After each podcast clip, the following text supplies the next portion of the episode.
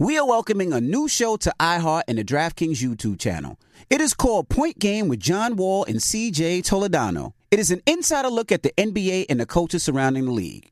Every week, the five time All Star and the number one pick in the 2010 NBA Draft, John Wall, will give his unique perspective on hot topics in the league and tell the best behind the scenes stories from his time in the NBA. So check out Point Game with John Wall and CJ Toledano on the iHeartRadio app, the DraftKings YouTube channel, or wherever you listen to podcasts.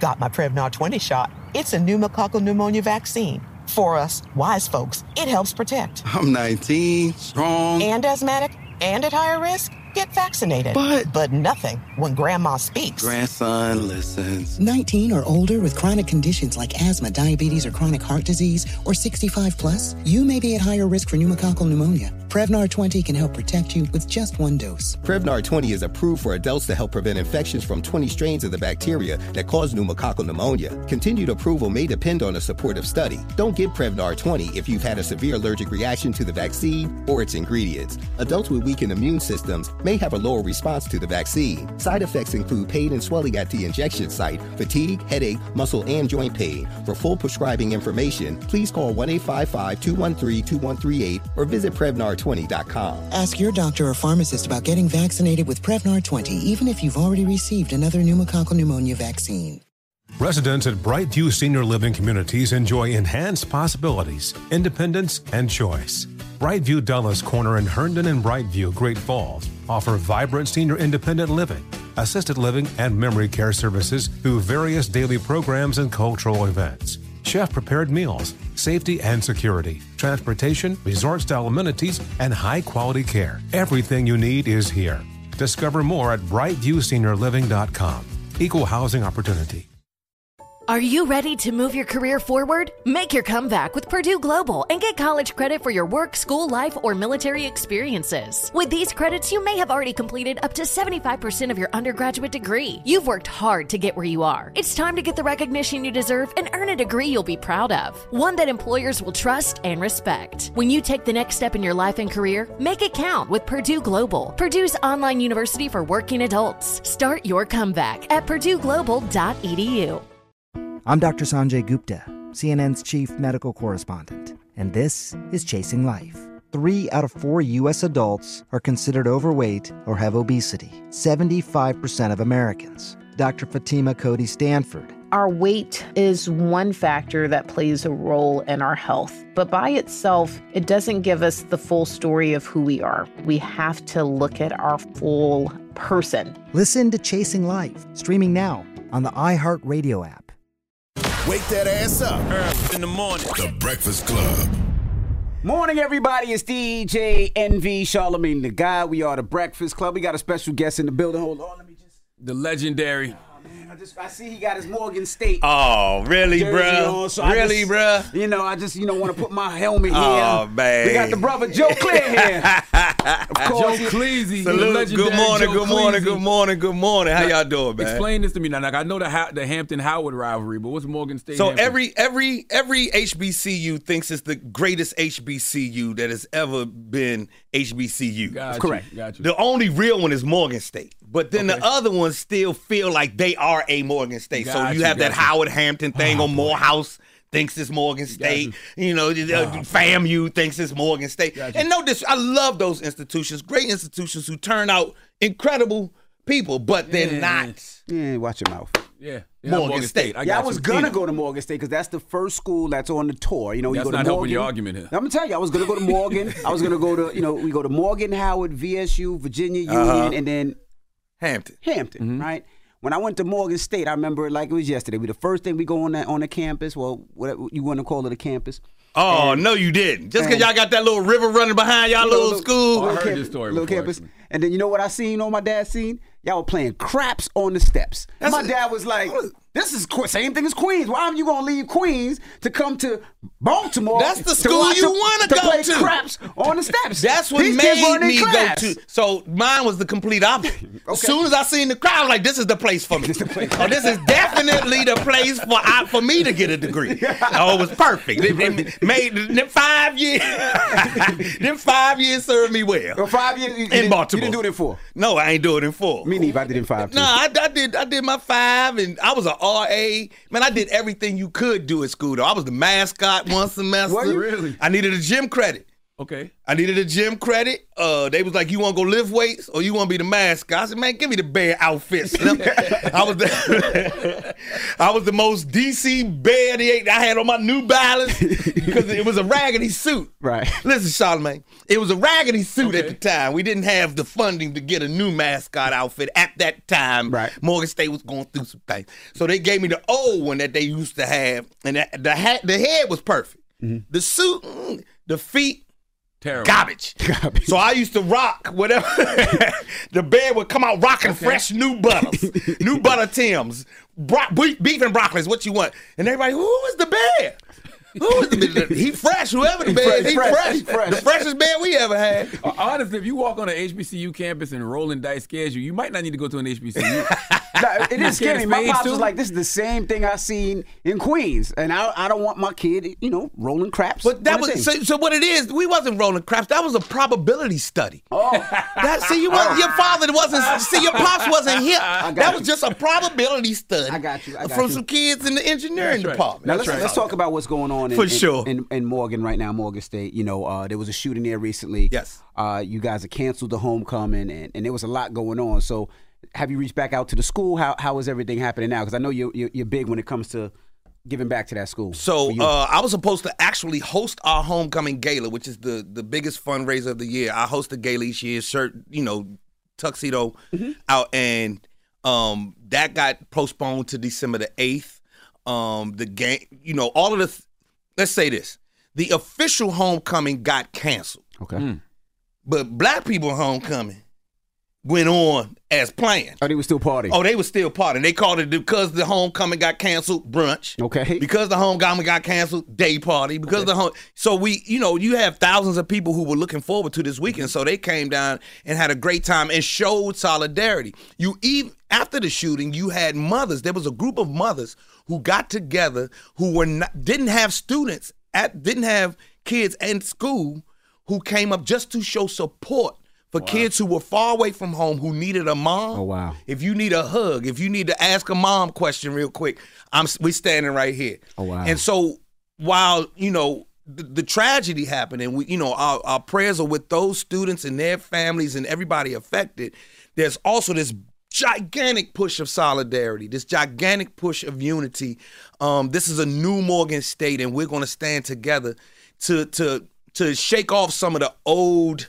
Um, reputation mm-hmm. that Roland Craps reputation that we had mm-hmm. and move in a, in a new positive way. When things like this pop up, it it throws a monkey wrench into the we're a new Morgan thing. So we came out even stronger. We, that's why I've been I've been orange and blue since that day. You know, my mm-hmm. kids are walking around with the hats and everything else, and I'm screaming it out as much as I possibly can.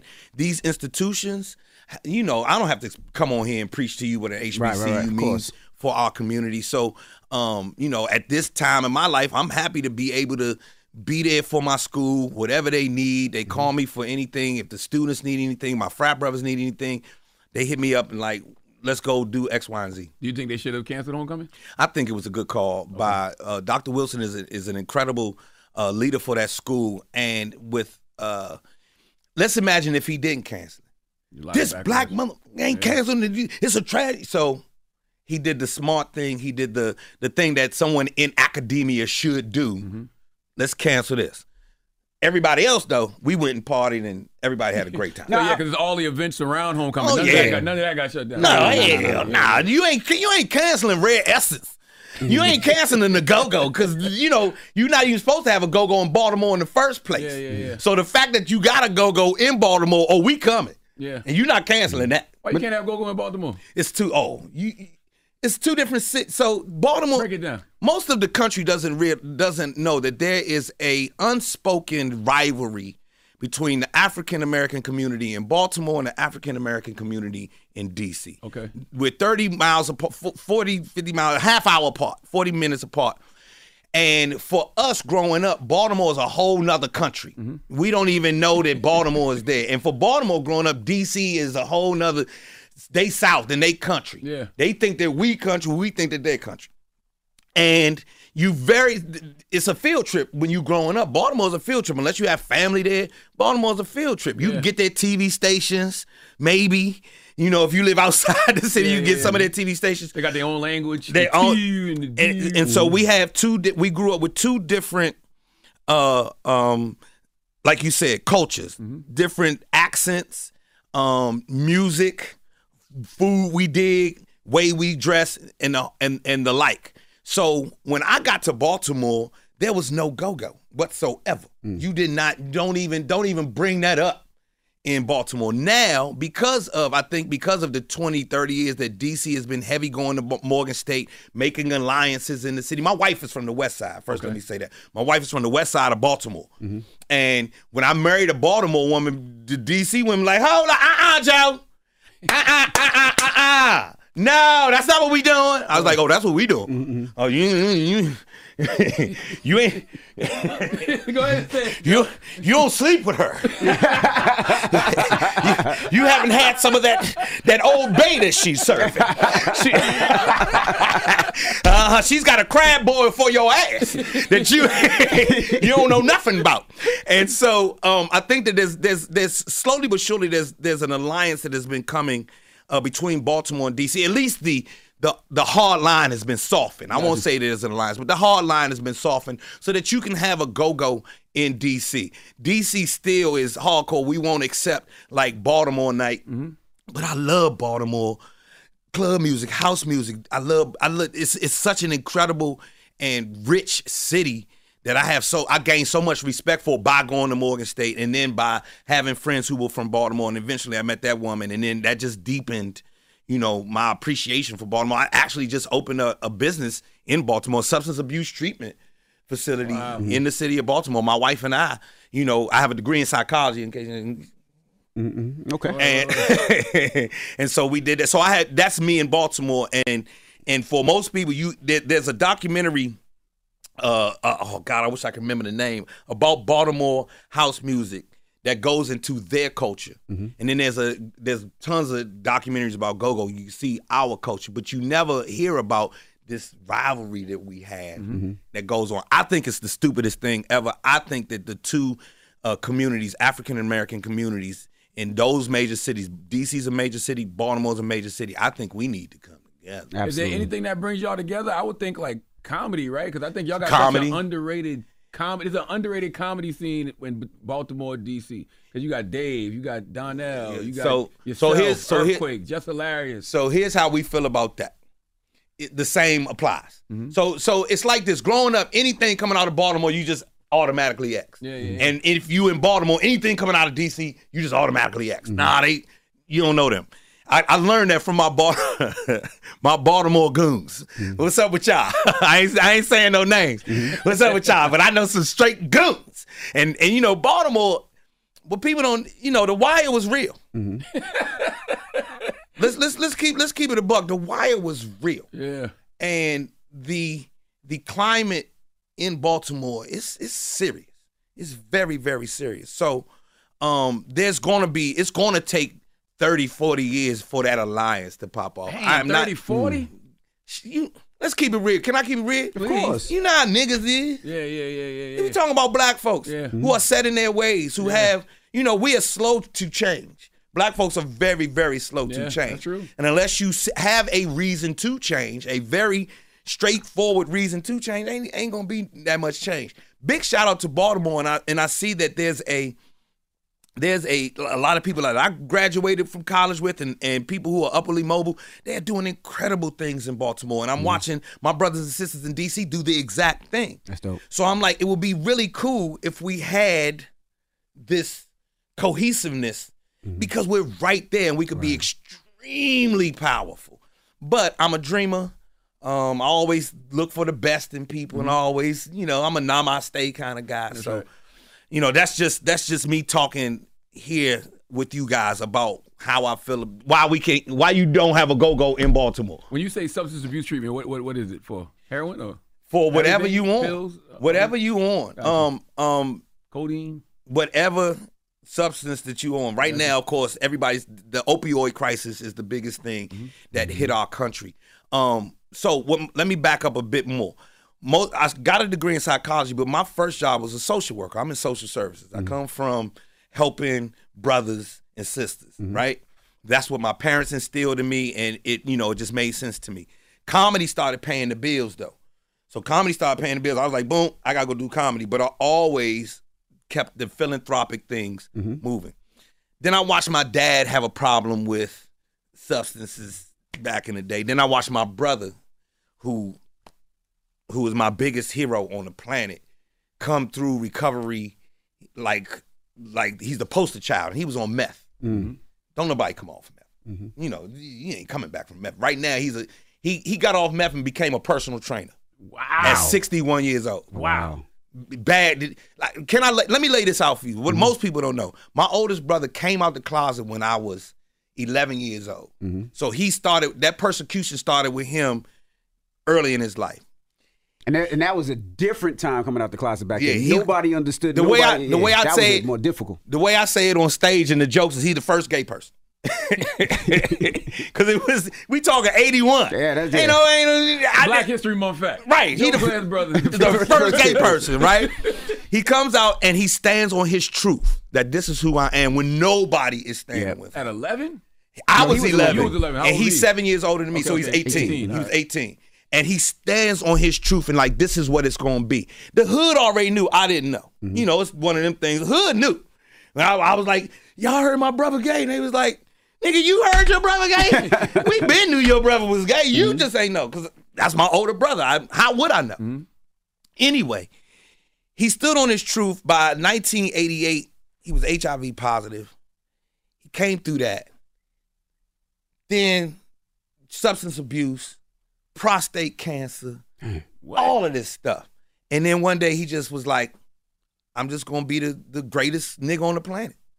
And just took to recovery like a fish to water, took to the gym like a fish to water. He has, I'm sure he has his bad days, he has his trials, his tribulations, but he's my biggest hero on the planet. Mm. I can see Like- if he came through all of that. All of it. And right, and, and he's he's six foot, so he's six foot four. We have different dads. We have different dads. Um, my dad raised him though. My when my dad met my mom, my brother was two. His father was a ball player. And he's six foot four. Uh, he's 61, six foot four, gorgeous. Just just gorgeous black man. Cut. Walking around now at 61. He ain't never do an athletic thing in his life. Right now he's 61 and cut and is like living like the best life he could ever have. And thank y'all for letting me talk about him on the Breakfast Club. You know, the funny Like- thing is that what you said is he, he, he was like, he's six foot four, and then you looked at yourself and be like, we had different fathers. Yeah, we had different. ain't Yeah, I saw so- myself in the in the glass. I could see me. I was like, nigga, you not six foot nothing. Is he like an HIV advocate too? Or? He he he's a he's an advocate for hmm. being aware. What he is an advocate for, and this is how he put it down for me. He's an advocate for us knowing who we are, mm-hmm. having safe practices, and getting ahead in the world. As the younger brother, he never tried to talk to me about uh, gay versus straight, this versus that, what your opinion is. He never tried to make my opinion, his opinion, mine. He never im- tried to impose any of that shit on. And for all the people who think, oh, you gay, you grow up around gay people, you gonna be gay. Nah, man. It's not contagious. Not at It's all. not- you know how much pussy I mean? Nah, anyway. Do you know how often I fuck my wife? Anyway, is is he never he never did any any of those things, and his thing was like, I'm gay. That's not y'all. That's me. That's what make me me. All right. He never tried to push that agenda, and neither. Let me say this: neither did any of his friends. Uh, His friends came to our house, Christmas, Thanksgiving. It was our house was the house to come to because my brother did have a supportive family. those brothers who didn't have a supportive family, I would I asked, I was like, why are he over here every th- every Christmas? He don't go see his mother and stuff. And then my brother's like, his mother and father don't want to see him. Mm. They they his his he's he's been put out the house. I was like, what do you mean? I didn't know that that went on in the gay community because my parents didn't. My you know they this is my brother. Uh, This is my nigga. Shit, you crazy? So So your norm wasn't the norm for most. That's what I people in found. the LGBTQ community. Gotcha. exactly over over time, I found out that what happened in our house was not the norm. How did that change your perspective on how you even just approach your allyship? I guess in the world. For Um, it it it just made me more of a ally when I need to be. I don't I don't go out waving the the, the, the rainbow flag. My for for my brother, he was like, "That's corny." yeah. If you're not living that every day, that's corny to go out and wave the flag. Just do what you do. Right. Be are you first of all, are you a halfway decent person in the world? That's what his his biggest thing was like before you can even support anybody. What kind of person are you in here? You might be a raggedy motherfucker in the in the first place. We don't need your support. You a funky we don't even want you around us. You know, or or if it's a performative thing, please don't come around here. So that was always what he pushed for me, and you can understand why I'm so uh, passionate about. it. This is my big brother. Right. This is my older brother. This is what I learned everything from. He taught me to fight. Taught me I, I got an overhand right that'll tear your ass up. You're stupid. You're stupid. You're stupid. I'm a comedian envy. so you got into comedy. Yes. Okay. And then comedy led to radio or TV first. Comedy comedy led to uh radio. No, comedy led to TV first. Because I was watching raps. I was watching Uh-huh. the doc last night, and it was so funny. I, I'm watching the doc, they're texting me saying, "Yo, we got Joe Clair for tomorrow." I'm like, "Oh shit!" So I'm watching the. Doc. Oh, so you ain't do this? Well, I mean, I, I I put it in motion. Okay, You know, cool. I told you when I saw you at the BET Right. Awards, you got to have you on. But um, I'm watching the doc, and I saw that you called Rap City every day. Listen, bro. I call Rap City once a week. day. I call BET once a week. I was watching the show every day like everybody else. Rap City. Rap City. Who was the I'm- host at the time? DeJour and Chris. Okay. And Les had just come on.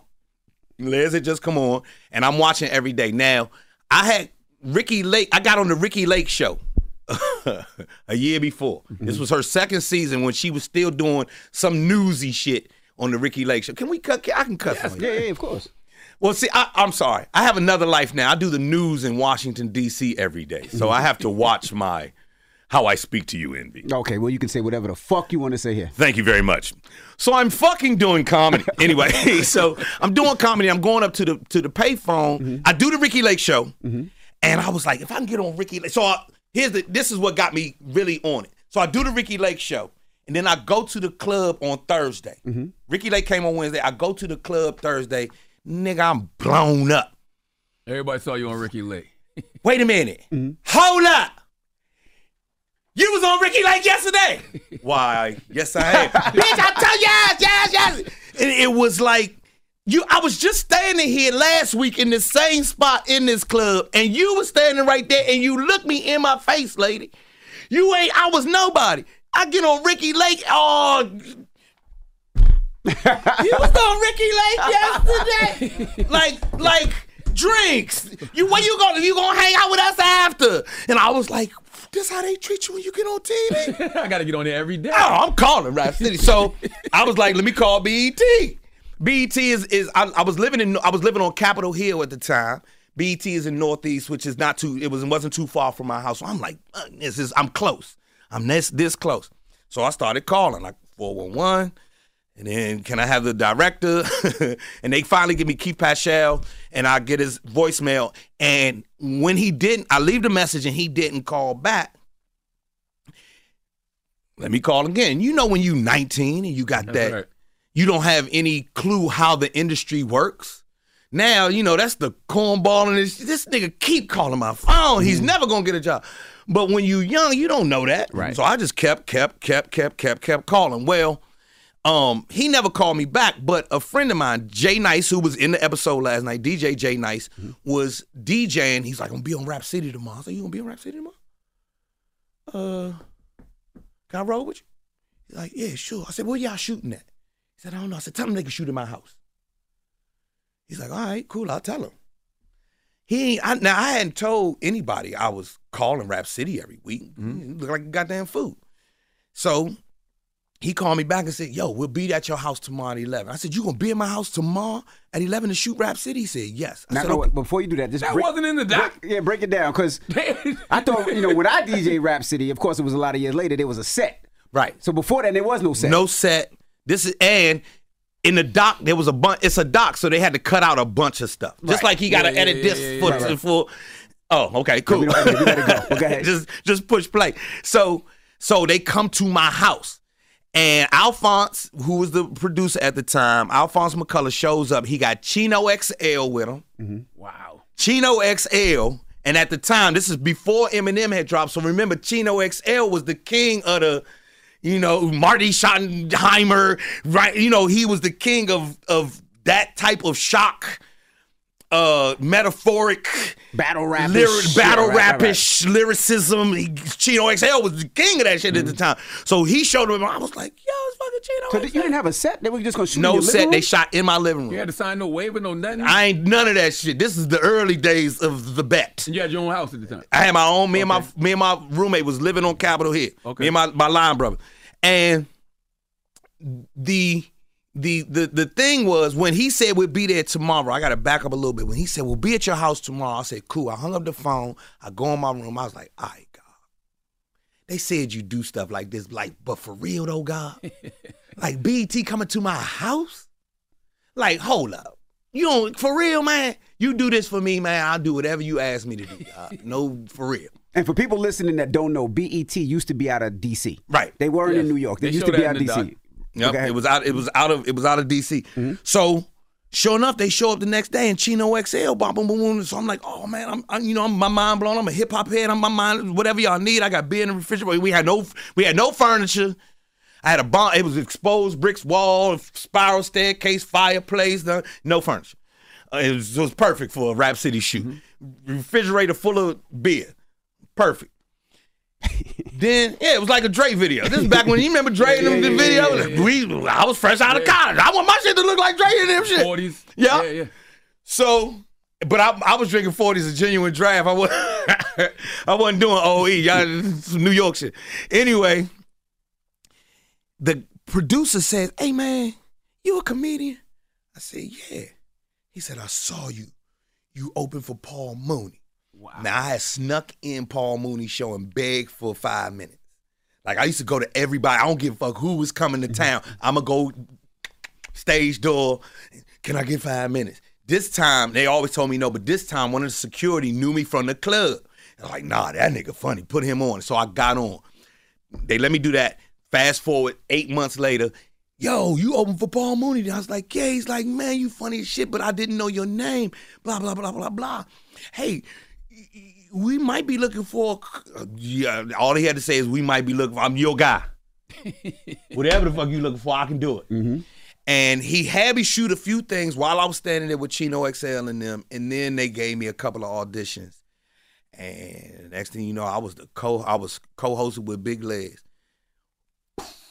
You, you know what I realized last night watching that documentary? Not realized, it reminded me you and Les had some of the greatest chemistry I've ever seen any duo have. period. Did mm-hmm. y'all know each other before that? Or?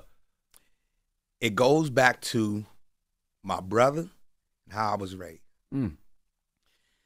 When you first of all, I got a strong mother and I mm-hmm. come from strong women. I got strong, I had strong ass pops too, but I had strong, strong, strong women. Respecting women was just what you do at our house. Mm-hmm. There's no two ways about it. And and it's a modern woman. You not you not delegating them to any other thing, but as equal as they want to show up that day, that's who she is. I took that with me out in the world. So if you look, I always work with women.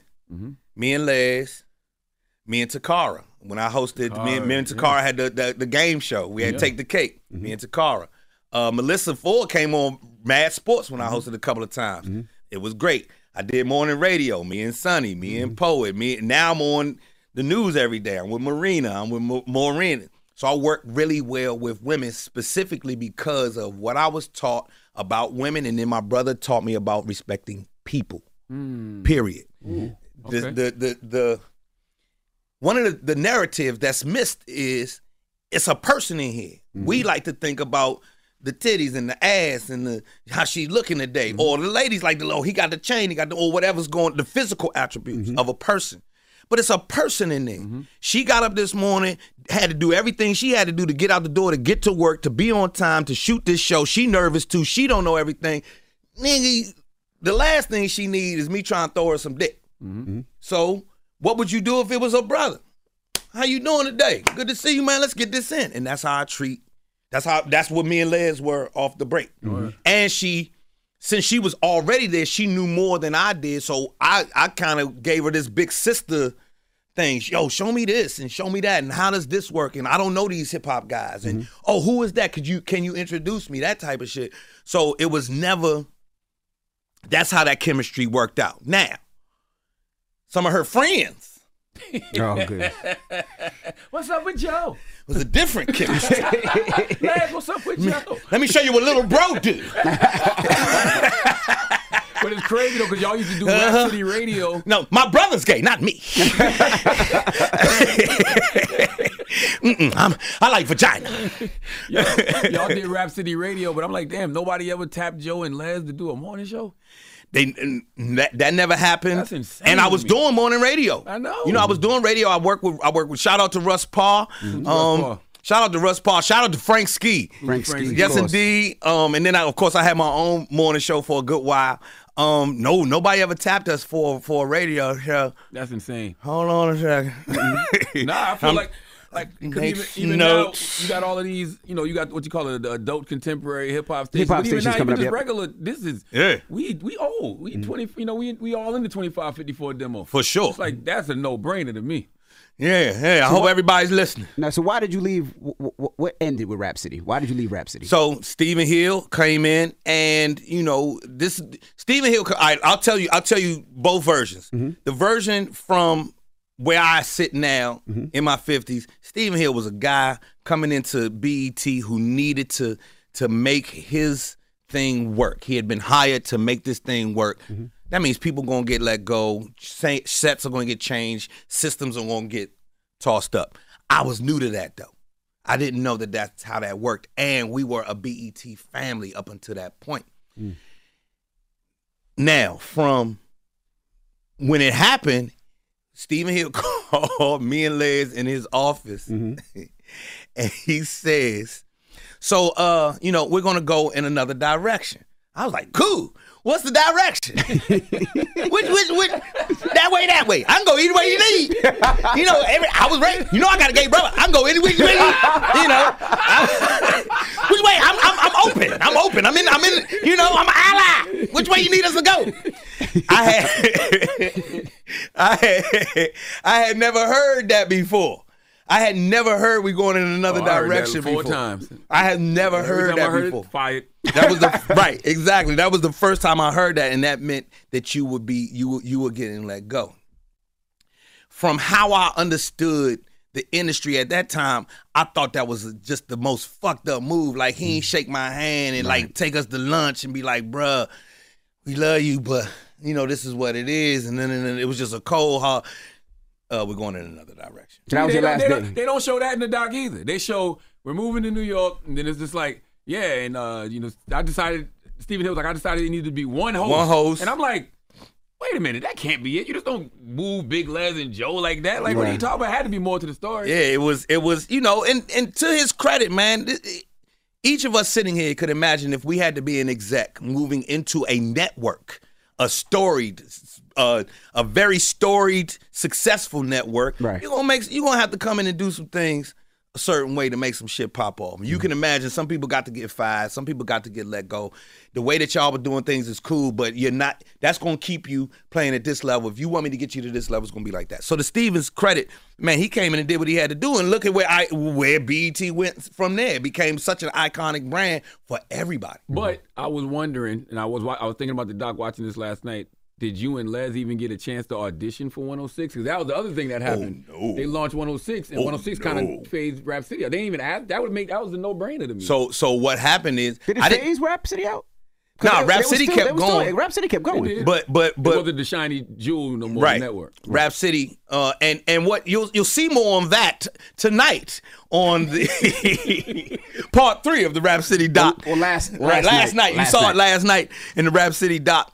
Um, what I didn't even know about 106 & Park, be but until I was I got tapped to do Mad Sports. I was living here in Mm-hmm. the tri-state. I was living in Jersey. And in Hackensack, shout out to Hackensack. Moved to Hackensack. I lived there. I lived there. Mhm. Lived. Lived there. I was shout out to Hackensack, and I was coming into the city all the time, and so uh, they changed. They New York. They, New York's a new hub and all this other stuff, and I started doing Mad Sports. I started hosting that show, so I had to come up to the BET uh, offices one day, and I see uh, AJ. Well, I had known AJ from Howard when he he was a party promoter and a kid, you know, a dude around town in DC from you know college scene. We would bump heads a lot, so I was like, "Oh, what the fuck you doing here?" He's like, "Yo, on the new show." I was like, "What's the show?" He's like, "106 & Park." I was like, "Boom, bet. All right, let me know if you need anything. You know, my nigga, good going, good to see you. I'll catch you. I'm doing mad sports." And that was that's how I found out about 106 & Park. Mm-hmm. We there was no audition for us, but at the time Lez was living in, in LA. She had left and gone back to the West Coast. She was she, was, she left New York and was living in, on the West Coast, and I was living up here. And so that the DC thing had kind of it was a different story. But the corporate headquarters were still in DC. All of the paperwork and everything was getting done. All the money mm-hmm. It was in DC. It just baffles my mind because you, when you got two talented people like yourselves, you would think that y'all would always be top of the mind for BET. it's the game. Yeah. The game, yeah, come on, you've Yeah. seen it. You've seen both of us, Of all of us seen. yeah. The game is, and, and let me say this for the people who are listening: when you get into this industry, any the media, music, uh, entertainment, and all of those other things, remember that you chose this game mm-hmm. because the game's got rules that you did not set in place. You got to learn how to roll with them rules and keep getting getting mm-hmm. ahead, or become a bitter, old, used to be, I could have been mm-hmm. type of motherfucker. I was like, all right, them's the rules. Keep it moving. Mm-hmm. I still go out every weekend and go get a bag telling jokes. You mm-hmm. know, so when they making all these changes and things are going up and down, okay, I'll see y'all on Monday. Cause I'm in Tallahassee this weekend, or you catch me, you know, I'll be in LA this weekend telling jokes. So for me, a lot of that, a lot of that got to roll off my back, and I'm remembering it's the game, man. And clearly they cut all this out the doc because I know you sat down and told all this. Uh, I told whatever they asked. I'm sure. I, I, I'm sure I did. I, I did whatever they asked. It's the, the documentary to to to take 20 years of a of a show to truncate it into three hours. They had a huge task. Yeah, yeah. man. And then they and then then they uh after you guys was Tigger. And then Tigger, so Tigger was on with us. Tigger started doing news, and then he became like it's three hosts. So it was me, Lez, and Tigger, and then Steven came and was like, okay, why don't we just keep Tigger? And that's how that worked. Now Tigger and I go back to Sunday Night Hip Hop Show on WPGC, mm-hmm. um, and and that's where we, me and Tigger used to flow every Sunday night. Mm-hmm. So so like the, we would rap, we would we would each write a written and then do a freestyle live on the radio every Sunday night in DC. Shout out to DJ Flex, he was our DJ at the time, mm-hmm. and so that's how I knew Tigger from. That's where we you know became friends. So when he became when he came on the show, it was a no brainer. Right. It was it was you know go ahead do your thing, kill him, knock him dead. And so that's how he got in. You you was always nicer than Tigger too, by the way. I just want to throw that out there as a rapper. Salute to Tigger, you know. Salute to Tigger. I like because I was reminded of that last night too. But even when I was Salute. I'm on the doc, right? Thank you, sir. There's, Yes. there's raps I remember. Like I'm sitting there, and I'm like, yeah, I remember Joe Clair sitting there with Raekwon, and I, that was the freestyle that made me and I made me be like, God damn, Joe Clair can really rap. So that that rhyme, so that rhyme. Can I talk about that rhyme? Of course. So I put that rhyme out there. Um, now I got to back up. Uh, I always was. I could always rap, but I didn't know I could be a rapper. Right? I could always rap though. Like since since the first day I heard um, uh, rappers delight. We get on the bus. I could always come up with a couple of lines, and then as I got older, I could rap. But in DC, being a rapper is not a thing. In the years I'm growing up, Wow. and being a D, no, ain't you got a few rappers. Shout out to Stinky Dink. Shout out to you know uh, Scorpio, um, Black Indian, rest in peace. You know, there's a there's a bunch, a, a couple more that I could could name. but it's not a popular thing. It's not like it is today. And so I kind of kept it to myself. Comedy started paying the bills, so I had that. But now I'm on Rap City, mm-hmm. and I'm and I and I can't not write like like this phone is full of rhymes. Now I still produce and I still spit because I have to. Mm-hmm. When no, when it came up to hey Joe, such and such is going freestyle. You to get in the cipher? You motherfucking right. I'm about to get in this cipher. Mm-hmm. You got that right. And then the producers are like, nigga, you really? Right, like yeah. Mm-hmm. When's the next? uh So I was always waiting to. I was always writing for that reaction. Word. And I remember that. I was writing for that reaction. While I am a comedian and I take hip hop very, very seriously, I never tried to be on the show saying I'm a rapper. Let me stay in my place because this is to highlight cats who have record deals, cats who are moving and shaking in this industry that we love so much. So let them shine. But if you gonna put on a beat, nigga, you better at least be better than me. That's right. You, never better. Got, you never got offered a deal? Yes. Okay. Uh, Reggie Ossé, shout out, Combat rest, in, Jack. rest in Jack. peace, Yeah. rest in peace to Combat Jack. Um, took me around a couple times. Big shout out to DJ Ski. Ski was uh, Ski was Ski Beatz. Ski was giving Oh, me Ski from North Carolina. Where, word, yeah, word. Ski was giving me beats. Um, Kid Capri taught me how to make beats. Um, there's I, I guess y'all haven't heard the story, No. man. Y'all ain't heard this story, No. man. I had the Hard Knock Life beat. Oh, no, I did it. I heard that. I heard that. Man, while I was out shopping that deal, trying to get a deal, Mark the 45 King in his house gave me the Hard Knock Life beat. I went home, made a record, and I was trying to get my bread together so I could buy the beat. Cause you know that track, I was like, I, he gonna at least need 20, 30 racks for this thing. But I wasn't as serious as as most people who, if I would have known what that track was, I would have did everything to get their, that paper together to go in there and make that record. So the story was Kid Capri. I, I thought was it your song or he was playing the instrumental? So kid was I was on tour. tour. So I'm on tour on the Def Comedy Jam tour. so you okay? So that's how me and Kid mm-hmm. became close. Right. And that's how he started showing me. And his manager was my manager at the time. Shout out to Christy Clifford. Mm-hmm. And so Kid was playing, and at first I was like, yo, what the fuck is that? He's like, oh, that's my man Mark beat. Blah, blah, blah. And, he- and, and when he said my man Mark, I don't know he talking about 45 King. 45 mm-hmm. King. I'm like, oh, I know the fuck Mark the 45 King is. Mm-hmm. So he said, yo, let's go over Mark House and listen to some tracks. He said he got some tracks for you. I was like, I'm going over. I'm still like a fan. So I'm like, I'm going over Mark. And he gave, I was like, can I have that track too? He gave me a bunch of tracks and he gave me that Hard Knock Life beat. Wow. At his house. Me and Kid, Kid took me over Mark's house. Mm-hmm. And that's how I got my hands on it. Went home and wrote a Hard Knock Life song. My Hard Knock Life song was about a kid growing up in a hood, but he's he has disabilities. And he's got he really got a hard knock life. Mm-hmm. And and you know, from that perspective, coming from the social work shit and everything, and then I heard Jay-Z record and I just deleted my Just deleted mine. I, hey Ski, can you can you lose those uh, eight acts? Make make sure you lose those acts eight acts, please. Yes, lose all of those tapes that that's on, because we don't. Nobody never needs to hear that shit. But you working on an album now, I, I heard. So I, I we, we'll call it an album. I just continuously make music. I continue to Mm-hmm. make records, and here's here's why. First of all, the movement is called New Music for Old Niggas. Okay. I'm Point with that. blank. Period. This is our culture, and one of the things I hear people cry about is they always taking our culture. Oh, they always taking our culture. Well, why we keep giving it to them? Hmm. If we are whatever the fuck age we are, if you are hip hop within nigga, where's your record? I need to hear what you have to say at 50. Can you tell us about credit, nigga? Mm-hmm. Can you tell us about marriage? What about foreclosures? Can you put it in a rhyme? High cholesterol. High cholesterol High blood in the rhyme. But but that's that's sort of the ideal, but not I'm I'm not rhyming about no goddamn high- Right. I ain't rhyming about colonoscopies and shit like that. But there is a stance that we can take that is a bit more mature. Right. Word.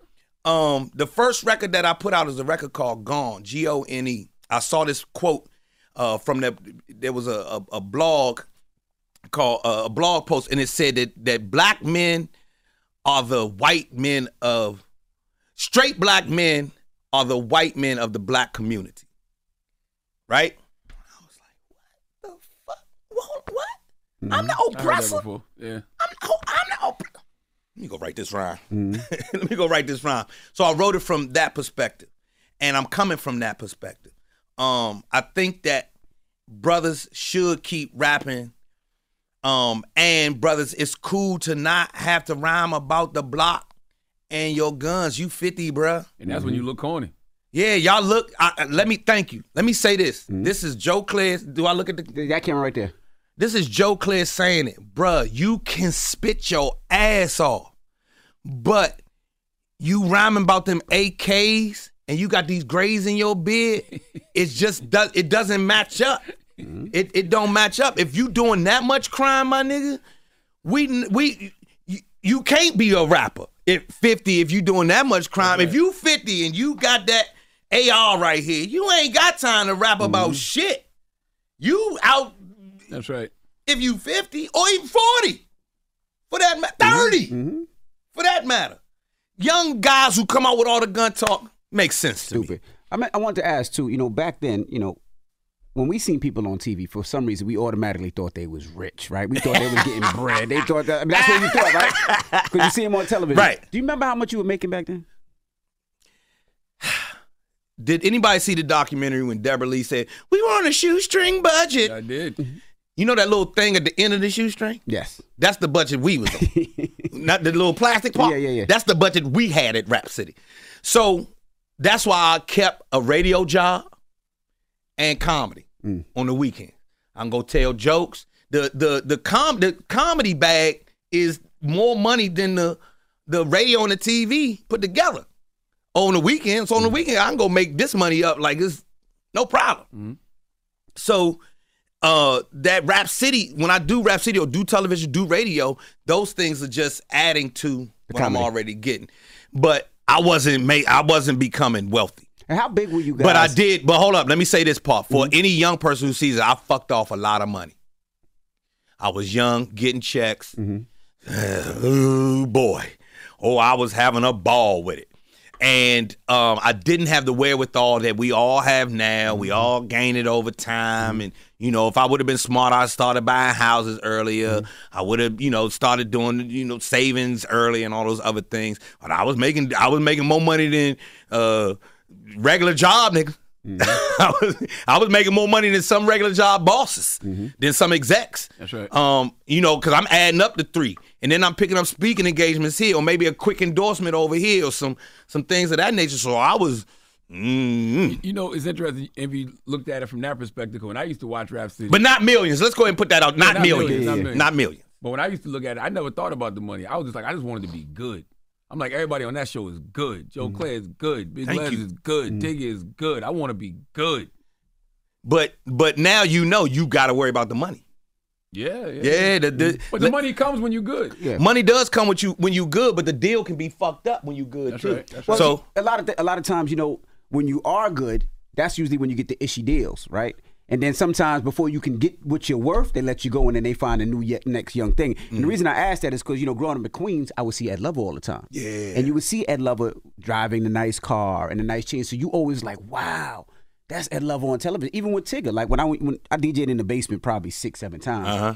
But you know, back then a chain level was on MTV though. huh? That level was on MTV though. I just said Tigger. That one was at I level with what I'm saying. Tigger. I- Oh, no, know yeah, that Ed Lover was on level T- was on oh, Ed Lover was on MTV.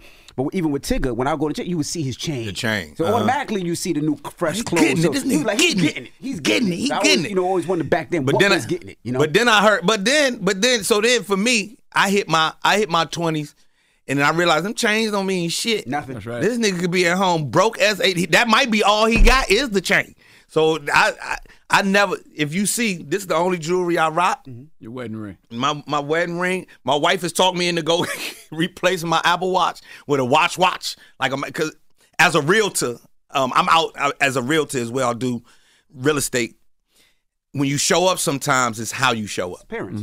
Appearances, you know, like the chain. That chain. So for grown people, you walking with that watch, like, oh, this guy's not fucking playing. It's established. I, I prefer my Apple Watch, but because I'm in this meeting, let me go ahead and put the to put this other Breitling on or whatever the fuck she wants me to get, and Let's go in here and act like it's, it's something else. And have a firm handshake and a nice watch. Firm handshake and a nice watch, and then have your if you got your numbers together, nigga, you you can own the world. That's right. You can own it. This real talking. Black people, black children need to know that. Another thing too, I was watching the doc, man. I've always loved the interview you did with Big. That's that's an iconic interview. Big, yeah. And um, I knew that was Big's. I couldn't. I, I knew that was Big's last interview. It was his last television interview. I think. Yep. I think. I think Sway Sway might have been his last radio. It was yeah. He was doing. He went and did the radio. Now, did y'all shoot that in L.A.? Shot it in L.A. That's the one where he was laying like in the park, right? When he was Yeah, we sit sitting in. The, so we really we, we're on a sound stage, and what you can't see is the cameras are facing me and him. Mm-hmm. Is uh, fences and everything behind us. We're on a lot, a studio lot. Studio lots have is a, a lot is just a bunch of sound stages. Yep, when you yep, hear yep. people say, "Oh, I'm on a lot today. I'm on the Paramount lot or the such and such lot," we want. And LA has a bunch of lots, and then the lots have sound stages. Sound stages have gates around them, and you. So we were on one stage on one lot and they were shooting the hypnotized video. The dance scenes were going on in there. So they took a break from that, sat us outside, and uh, that's how that interview popped off.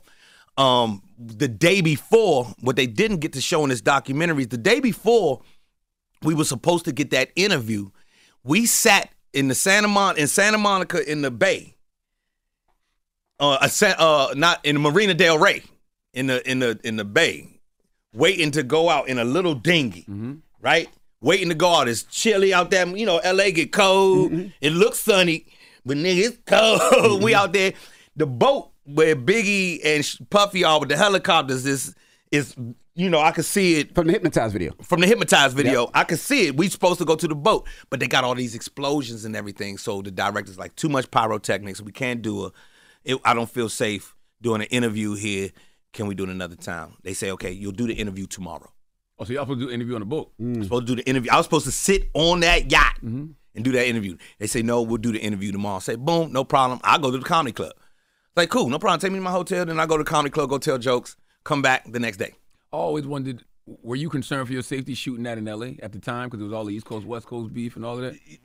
Like just sitting out there broad daylight with Big. I, I'm concerned for my safety every day. Yeah, yeah, yeah. Uh, so my head is always from a on a swivel. You know, I'm from.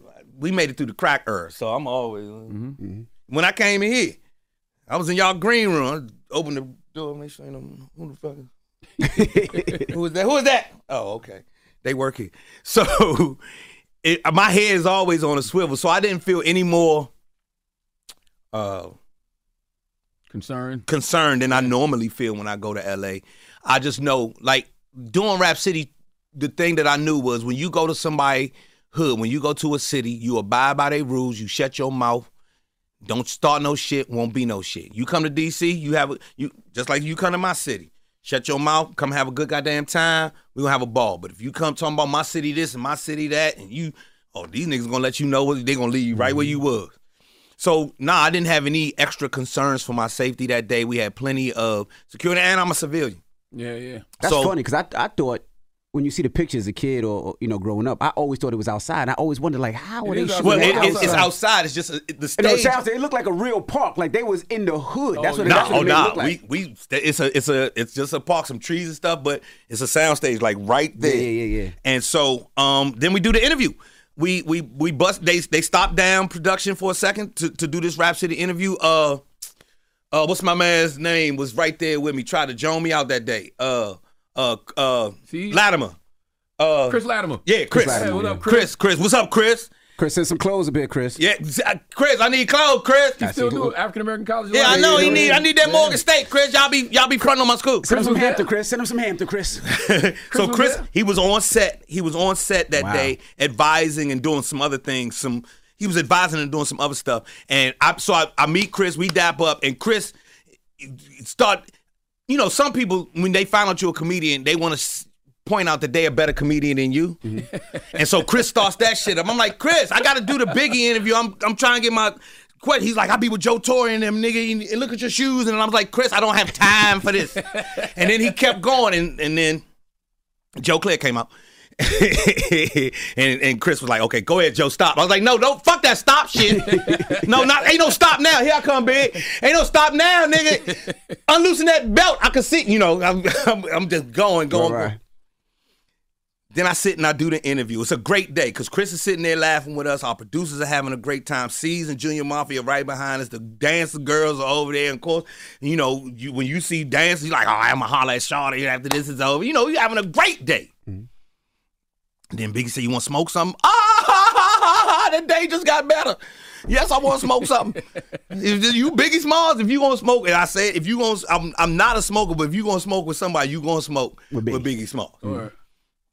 Puff a couple, smoke a couple L's, boom, boom, boom. They showed that in the doc a little bit. So Yeah. because I had to, and that since it since it got postponed, I had to catch a red eye that night because I was going out on the Def Comedy Jam tour. This was the first night. Mm. The first night was on that Friday. So I had to fly home Wednesday after getting the interview, pack my bags, fly red eye, go home, wash clothes, pack my bag, blah, blah, blah, blah, blah. Get on the, the tour bus is coming from Kid Capri in Jersey, coming down to DC, pick me up, and then we drive to Dallas. We do the show in Dallas. The next night we go to Houston, do the show in Houston. Had a ball, and 3.30, 4 o'clock in the morning, kid called my phone. Like, yo, they say Biggie got shot. I'm, you know, it's four o'clock in the morning. You've been out drinking and shit. Mm-hmm. Like, whatever. This nigga's tripping. You know, it's just some more hip hop hearsay bullshit. Then my girl called me. My girlfriend at the time called me. She was like, they say Biggie got shot. I was like, hold the fuck up. That's two people. Hold on. Let me turn on headline news. Y'all remember headline news used to every half hour? First story. Rapper Christopher Wallace has been gunned down and and I was like, there's no fucking way. At this point, the interview wasn't out. interview's not out. I just, this, it was this is Sunday morning. I just was there Wednesday. Mm. This is Sunday morning at six in the morning. So nah, no interview out. They ain't get time to chop. They still in LA partying. Mm-hmm. They ain't even get time, none of that. And just just those next couple of weeks with that, days and weeks with that was just like a blur just like a big blur. And I, ref- when I got to reflect on it, I realized I was just numb to this shit. Mm. Cause Tupac had just died, and now Biggie got killed. And I was like, we cannot be that dumb, mm. are we? Black folks, we really not that stupid, are we? Is this who we are? Time has shown that, unfortunately, Niggas going nig. niggas going. Did you? Did you? I hate to say it, man. It's sad. Mm-hmm. It's sad. And and I and let me put this in context on y'all show. I'm a I'm a kid who had progressive parents. Mm-hmm. Both parents college educated. Both parents have this beautiful ideal of what we can be as an African American community. Mm-hmm. What can happen? My pops was an attorney who worked for the uh, Department of Education. My mother became a professor. Uh, uh, she's a writer. Her books have gone all over the world and everything else. But my my pops had another job after at five o'clock. He was the weed man. That's a whole nother story. so he was an attorney. So, but they had this picture for who we could be. At that point, I was like, nah, pop. I don't think we're gonna make it in our lifetime. I don't think I'm gonna see it. I don't think you're gonna see it. We're gonna have to individually keep running towards the goal, but everybody coming together to run towards this goal, Ain't gonna happen. Nah, that means the front runners gonna have to stop, slow down, and come back and get the niggas who who's not thinking about nothing and pull them along. And how much time you know how hard it is working in social services. I know how hard it is to pull somebody along. It's difficult. It is difficult to change your mindset, to change your heart, to change the way people see things. It's difficult. That shit it's it, it hit me. It was it was one of those times, Charlemagne and Envy, where I really just I'm very us. I was mm-hmm. like, man, I, I man, a lot of that. So a lot of the like hanging out and shit, I just did not want to do. Mm. Like I it it's watching us was a reflection of how bad we can get. I don't necessarily think you're a bad guy, but I know that if this is in the air, if this is our culture right now, right now our culture is two of our biggest have gotten killed and homicides ain't slowing down mm-hmm. every weekend. Shootings is still going on every weekend. As a matter of fact, the records are getting even more brazen and the gun talk and everything else. after we these tragedies. So when I looked at my brothers, I was like, nah, we got to put. I gotta hear what's coming out your mouth. Mm. I gotta watch your actions to actually feel like we back to this mm-hmm, mm-hmm. because I don't know what you on. And then I've uh, and I watched cats I knew, you know, I watch man, I watched some of the most righteous dudes. Next thing I know, he he he come with the chain and the and he got to get his swag together. You, you already you, you've been made since you was 19 years, 10 years old. You've been mm-hmm. made. You've been a man. I know your family. I know what you stand on. You switching up because the you think this is what the culture doing? Damn. Fuck my head up Damn. and ha- and has colored how I see us since then. To that, to, nothing has changed your mind about it. I mean, so so it that those that happened, mm-hmm. and everybody can do their own narrative of how it infa- uh, impacted them. Mm. Because I was sitting in the middle of it, and remember, leading up to that, I sat in the middle of the East Coast West Coast thing every week, every day. Every rapper's got something to say about the other coast. So I'm sitting there watching, and I'm like, it was cool when the rappers were saying it, but then when the A and R saying it, and then when the the, the the other label guys saying it, and then when you know it's it's popping up on the news, I was like, this is the corniest, dumbest. This is fucking stupid. We first of all, we both fighting for our rights against the oppressor in the first place. Where you from ain't got shit to do with it. Not at all. But then to see the mindset, and that's that's how I understood how powerful. That's when the other part was how powerful media became for me mm-hmm. at that time. Because I was like watching grown motherfuckers that I knew change their whole shit to be part of the shit. I was like, really? Is that what made you start saying East Coast, West Coast, worldwide? I took it straight from the Lost Boyz. Okay. Where, where, where? Shout out to Mr. Cheeks and everybody else because it took. Yes, we need. We we we we really need to. We really need to do this. Big shout out to Mack 10 and Fat Joe. Because I don't know if you guys remember, they did a movie, Thicker than, uh, thicker than water or blood? some something like that, blood, blood and then thicker yeah, and. Fat Joe realized, and Fat Joe used to be coming up to the show like, man, fuck that, I'm keeping the flame going on this East Coast West Coast shit. After that, I see Joe, and he's like, yeah, nah, I found out them some cool niggas. He he, he didn't say nigga to me.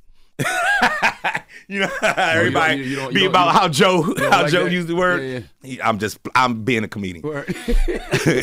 Um, and he was like, "Nah, they cool." And then as you see Mack 10, and Mack 10 like, "Nah, they cool. They super cool." And then you found out it was, it really wasn't the East Coast versus it was the media making Yeah. it, and it was Pac against Biggie, and they used to be best friends, and now we looking at really this came down to two best friends, fell out. Now they have other influences, and that just got bigger and bigger and bigger It was out of their control. out of control. Because if you look at it now, you don't. Do you think twice when you go to L.A.? No. Right. You go. You you mm-hmm. mind. Hold up. You mind I the do. streets. I, yeah, I do. You mean you you mind the I streets? mind the streets, yeah, of course. But you don't feel like because you're an East Coast Nah. dude, it's on and popping on site. Nah. Right. I just see what happens in LA, you know, and, and Right. But, but that's the same way I feel when I go to Chicago. I lived in I lived in L.A. for a decade, Mm. and you know I never had I never had a problem in Los Angeles. I I have great friends who are Mm. still there, and you know, and there's a difference. Let me put this out there. There's a difference between Hollywood Mm. And L.A. LA, absolutely. and and my all my dudes was from L.A.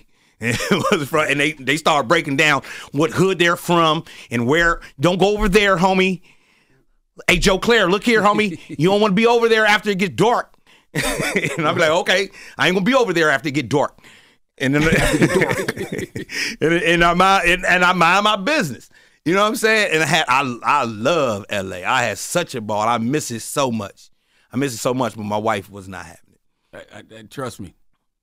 You ain't even got to say no more. I understand. I understand what you said. Yeah, my wife was like, mm mm, mm mm, mm She, she couldn't do it. West side, west side of Baltimore to go to LA, she was like, mm mm, mm mm, mm mm. I'm gonna kill everybody out this month. I was like, okay, baby, let's go home. You know, we we have conversations on the Breakfast Club that have ended up confrontational. Did, did y'all have any of those on Rap City that y'all y'all didn't Bruh. hear? I never, not one time, had any problems with any rappers. The only person who ever, the only person who ever like, like tried to sum me. He summed me one time. It was my first. This is my first live taping. We were at the Ritz nightclub. This was Mark Barnes' club. You know, y'all know Mark, Mark Barnes, of course. It's Mark Barnes Club back in the day. I'm in there and I'm interviewing Pete Rock and CL Smooth. Oh boy, who's my heroes. My I know they album back to backward and forward. I know everything. I know every syllable of that motherfucking album. So it's like five, four, three, two, go. I'm like, hey, it's Rap City, Joe Clair here, blah blah blah blah blah blah blah. And I do my thing. So what's up with you? What's up with you? And then, and then I don't get nothing from CL. He's pretty, you know. So then the camera's cut off. He's like, yo, son, you mad extra. I said, say what? He's like, yo, you mad extra. I said, what you mean? He's like, yo, over the top, B. You like mad extra, son. Yo, yo, bring it down a little bit. Five, four, three, two. All right, y'all, it's your man Joe Clair here on Rap City. Blah, blah, blah, blah, blah. I got bigger. Nigga, I don't know you.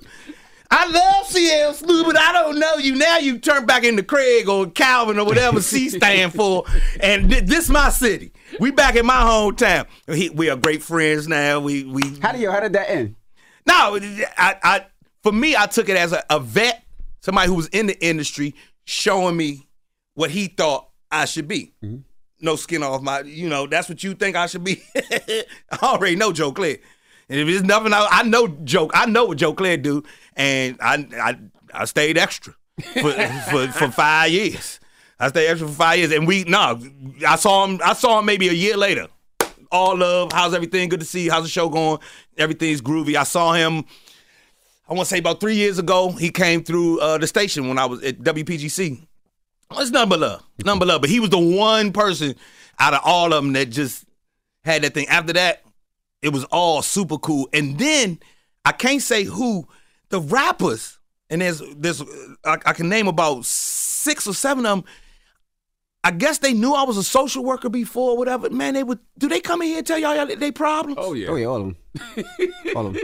Yeah. Absolutely. It blew my mind when that shit started happening. I can't say who, but he's like, you know, when you get an image of him, he's hardcore, straight hardcore. All day, every day, stand on it like a man. There's no nothing. There's no no fragility, no nothing over here. Cameras cut off.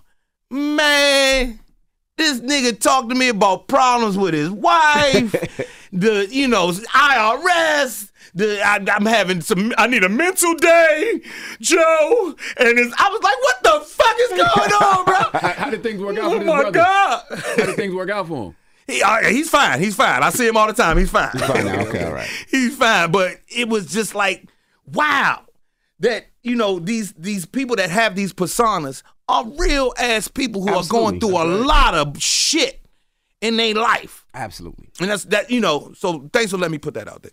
We appreciate Joe Clair, you, brother. Man, nah, I appreciate y'all. Been here sure y'all over an watch hour, the- man. make sure we y'all love watch- this conversation. brother. Oh I man, and, and we time. just shit. Let me get. There's a few things I like to get off my chest. Please, Make sure you follow. Make sure you follow me at Joe Clair on all Mm-hmm. social media platforms. Um, if you are in the DMV, watch me every day at three o'clock on Mm-hmm. Fox Five. It's called the DMV Zone. I am on the news every day, and it's you'll see it when you tune in. And other than that, just follow your boy, man. Oh, and catch me if I. All right. A lot of people did not know I was a comedian 1st So please, if I come to your town, make sure you come see my show. Cause nigga, I'm boy, I'm hilarious. When you got when your next shows? Shit. Uh let me see. We just so we just finished the big comedy festival in in the DMV. Myself, Donnell, your boy, me, Donnell Rawlings, Pierre, uh, Tony Woods, Tommy Davidson, and Red Grant. Killed it with Yvonne Orji with Yvonne Orji as our host. She's from around the way as well. Um, I do my own shows monthly at a pla at a spot called Bowie in Bowie, Maryland. So I don't know if you guys know about Bowie, Maryland. Bowie, Maryland is the so Prince George's County storied history as the uh, best black best place for black folks median household income and Bowie is the highest median household income in Prince George's County. So we do a comedy show in Bowie, very uh intelligent, uh well-to-do black crap. So I love going in there. Um, we got heavy hitters coming through each and every month. So just you could just check the schedule there. And then uh, let me see. I'll be at the. I'll be in Atlanta. go to joeclair.com. There you go. Just, just go there, lad. Just go. Thank you. He's struggling. He's struggling. I'm sure, I'm sure the dates on Thank you. It's, it's there, and then and then back in D.C. and Baltimore, I got shows coming up, and I tour all the time. I just am not with the big guys touring. Mm-hmm. I'm in this. I'm still on Chitlin circuit. I'm still on Hennessy and Chicken circuit. You, you come see me. It's going to be a smaller venue. Blah blah blah. And then every now and again, you get to see me with the big guy on, on a bigger stage. Shout out to Sommore for putting me on tour this past. Sommore? Yeah, Sommore put me on tour, and I got to go back on the big stages because I don't live in New York. I don't live in L.A. I'm in D.C. operating by myself, so I go get it. But I'm out telling jokes every weekend. There you have it. Well, it's Joe Clair, ladies and And gentlemen. make sure you watch the Rap City doc on Yes! BET. It's the Breakfast Club. Good morning. Wake that ass up. early In the morning. The Breakfast Club. Zigazoo has made me zigzag. What I mean by that is, I swore I would never let my kids on social media, but now I'm setting them loose on Zigazoo. Zigazoo is a space for kids to post videos they've created and to share them with other kids just like them. Videos that are moderated by actual people. And since there are no comments or messaging, you don't have to worry about social trolling. Zigazoo, the world's largest social network for kids. Download the Zigazoo app today. Residents at Brightview Senior Living Communities enjoy enhanced possibilities, independence, and choice. Brightview Dulles Corner in Herndon and Brightview, Great Falls, offer vibrant senior independent living, assisted living, and memory care services through various daily programs and cultural events. Chef prepared meals, safety and security, transportation, resort style amenities, and high quality care. Everything you need is here. Discover more at brightviewseniorliving.com. Equal housing opportunity. CNN Underscored's Guide to Sleep has tons of recommendations for products that can help you get the best night's sleep ever. All right, let's face it, most of us have had trouble falling or staying asleep at some point, and there are a lot of products and hacks claiming to be the solution to our sleepless nights. That's why the CNN Underscored team spend hundreds of hours testing products to find the ones that can make a huge difference in the quality of your slumber. Visit underscored.com now for our ultimate guide to getting better sleep. Hey, this is John Ridley. And this is Matt Carey, documentary editor at Deadline. And welcome to Doc Talk. John, we've got a hard hitting episode today. A lot of controversy. Well, maybe we should put the word controversy in quotes in the documentary field about the nominees for Best Documentary Feature. We're going to get into that with some amazing panelists. you get a shot. But the individuals behind every one of those images, they're complicated and they are human. This has been Doc Talk. Thank you. Great conversation. Are you looking to step up to a 4K smart TV? One that gives you unparalleled clarity and picture resolution? Then we've got good news for you because the Vizio 65-inch V-Series 4K smart TV is now just 348. With all your favorite apps built in, you can stream straight out of the box. You can even sing along to all your favorite music and radio on the iHeartRadio app. Looking for a smaller or bigger screen? Vizio offers unbeatable prices on all V-Series 4K smart TVs. Head to walmart.com today and score the 4K TV you've been waiting for.